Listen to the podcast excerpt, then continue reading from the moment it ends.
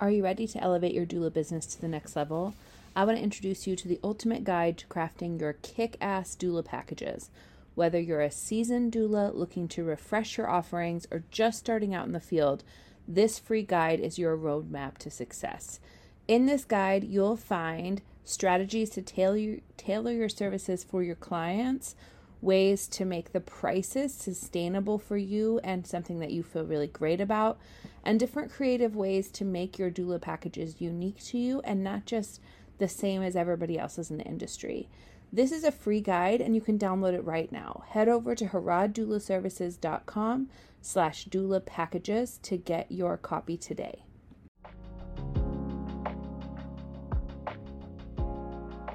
Welcome to Doula Tips and Tits. This podcast is a place where we answer one question about doula work both to support you and to help you support your clients. I'm Kaely Harrod. I've been supporting families in this perinatal space since my oldest was born 12, nearly 13 years ago. I am a birth and postpartum doula, childbirth educator, La Leche League leader, and a doula coach. I love guiding and supporting doulas as they work out their doula business. It is a tremendous joy to be trusted in this way. Thank you for joining us on this journey. Welcome back. Today we are diving into a question that was posed to me during the doula masterclass that I had back in March.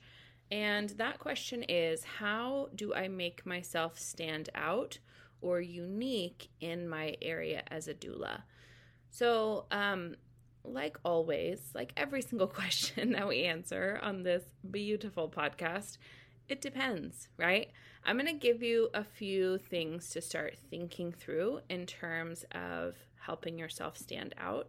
Um, and even before that, I want you to think a little bit about your mindset around this. So, one thing that I don't love is when you hear someone talking about business coaching, for instance, and they say something like, um, you know, there are a lot of marketers, but you're the expert or you're the best, right?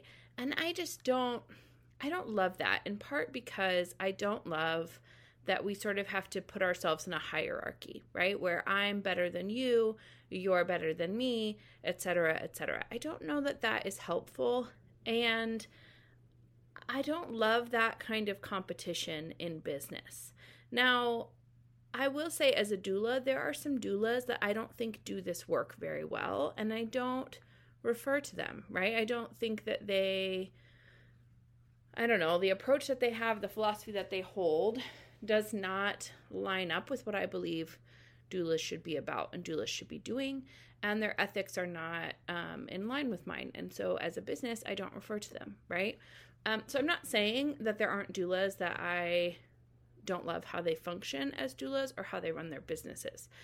However, I won't just flat out say I think I'm the best in the area or something like that. I don't think that's actually true. If that were true, if I really thought that, I would never have a backup doula that I felt was good enough to send to a client, which just doesn't make any sense to me. So, anyway, that that whole soapbox I will not stay on for a long time, but um I firmly do not believe that you have to come to this work or to any work as the absolute best, you can still come as an expert, one of many experts, right? And that's okay. That is, it's perfectly fine to be one of many amazing doulas. That's great. Now, some ways to set yourself apart because we do all function a little differently, right? So, just in in general, in the doula world, there are some doulas that primarily support home births. There are some doulas that don't ever support home births, only support hospital births, right? There are some doulas that primarily support epidural births, some doulas that primarily support unmedicated births. So there are lots of ways to sort of niche yourself down or have yourself be unique in this field. So I don't mean that you shouldn't be kind of specific in who you serve and what you do as a doula. What I mean is that doesn't necessarily mean you have to be like I am the best that there's ever been at this particular type of doulaing, right? So I want to think. I want you to think about some ways that you can do this, and um, kind of pinpoint what's one of these things that you can start sort of tapping into a little bit.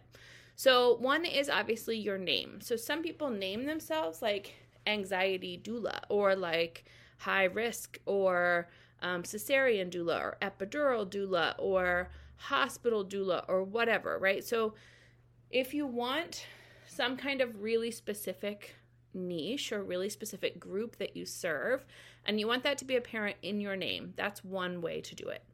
Another is by your expertise, right? There are doulas that are physical therapists, for instance. There are doulas who are massage therapists. There are doulas who are also nannies. There are doulas who are also chefs or photographers. And so I know that some of them work that into the name of their business, like I mentioned. Um, some of them work that into sort of how they advertise, what they talk about. They really highlight that expertise that they have, and that sets them apart, right? Um, and so that's one thing to think about.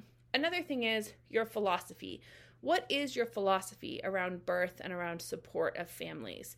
It doesn't have to be that it's like wildly unique from everybody else who's a doula, but I want you to think about um, is there something about your philosophy that really sets you apart or makes you unique or um, um, a little bit more rare, maybe in your area that you are. Um, and that'll take a little research.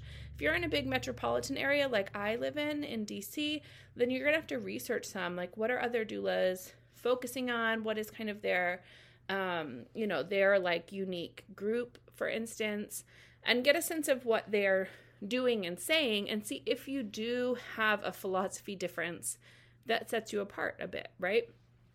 The other thing is the type of support. So maybe you're like only a daytime postpartum doula. Then that is what makes you unique, right? And then you want to really highlight that and really hone in on why that makes you super um, attractive why that that makes hiring you a really great thing for people who are looking for that specific type of support only. For instance, let me just give one example of this for postpartum and birth doulas. So, if you are a birth doula only and you never do postpartum, then you're always referring out to postpartum, right? A lot of folks that only want postpartum care really like it when a postpartum doula is not also a birth doula because they're not on call for births. So their schedule for them is much more predictable. Similarly, I know families that would really love a postpartum doula who doesn't have their own children because they don't have to then deal with the fact that like their kids will get sick or they have to get back in time to pick them up from school or whatever that comes along with having small kids. And so some of those sorts of things are actual things that families look for. And instead of looking at that as something that makes you like set apart in a negative way, like I'm only a postpartum doula, I don't do births, and that's like not a great thing, highlight that in a way that is actually really beneficial and that shows how great it is. I'm a I'm a postpartum doula, and therefore I am never going to cancel a shift because someone's in labor, right? Now, it's up to you if you're like, well, eventually I do want to do births, and so I don't really want to talk about how it's great that I'm not a birth doula. That's fine, right? You need to think that through, be strategic about that messaging. But if you're thinking right now, okay, Kaely, I know I am an overnight postpartum doula. I do not want to do daytimes. I do not want to do birth. I this is really like my focus. Then I would really recommend think about your name your like kind of messaging, your marketing strategy, your the way that you talk about your business around highlighting the fact that you are this very specific service rather than highlighting the fact that you do all sorts of birth things, right? Because you don't. You don't do that, and that's okay. And you also want people to find you who are actually excited to have someone who just does this also, I will tell you if you are that specific, like I only do overnights for postpartum clients. there are probably a lot of daytime doulas and birth doulas who would refer to you because those of us who don't do overnights have like a very hard line that we do not do them. And so for me, for instance, I don't know why my body just like really hates me when I do overnight doula work. And so I don't do it anymore. And that means I always refer to the same couple people for that service because I trust them, my clients love them, and they do it, and I know they do it. And so I can consistently send folks to them and be like, hey, talk to this person. You're going to get great care from her, right? And that's that's something that I do on a very regular basis because I do not ever plan to offer that service myself. The same is true for placentas. I know you've heard me say that before. Um, placenta encapsulation is totally not my thing and I refer for other to other people for it. And I love to refer to other people for it because I do not want to do it and I do not plan to do it. And I am perfectly happy to tell people that and to say that's not something I do, but I do have friends who do that and I am happy to send you their business information, right? So, I hope that's helpful in terms of getting yourself started. Um, I will say that back to sort of the mind mindset piece of it, I would not emphasize how you are better or feel the need to highlight the difference between you and other people when you're getting to know folks, right? Like, I think that marketing strategy doesn't really work great for our field. And maybe, I mean, I'm not a marketing expert, so maybe I'm wrong about that.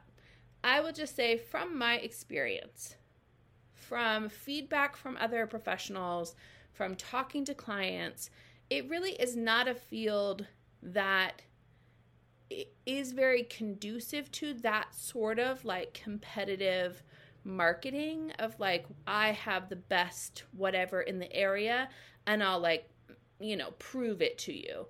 That's not really the type of work that we are and so that's a turnoff for some people right and so i would i would really recommend that as you start to highlight the difference the positive things that set you apart highlight those instead of highlighting how they're better than something else right? How they're better than someone else's business because that's kind of kind of a yucky way to do it you know?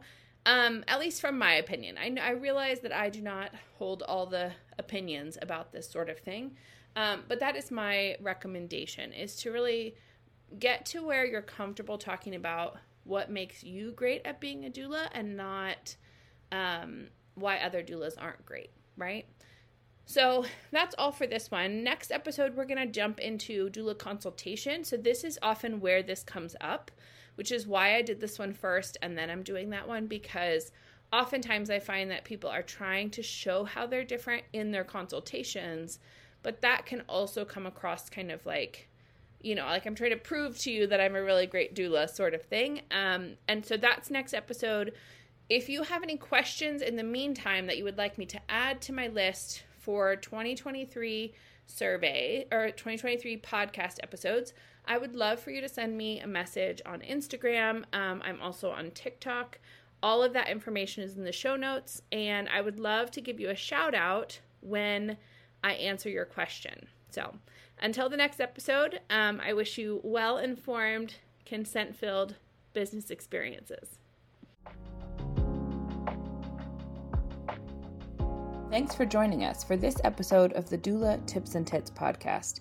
If you learned something today or had an aha moment, we'd love for you to share that on Instagram and tag us at Harrod Doula so we can celebrate alongside you. If you found this podcast helpful, we would so appreciate you taking a second to leave a rating and a review on your favorite podcast app.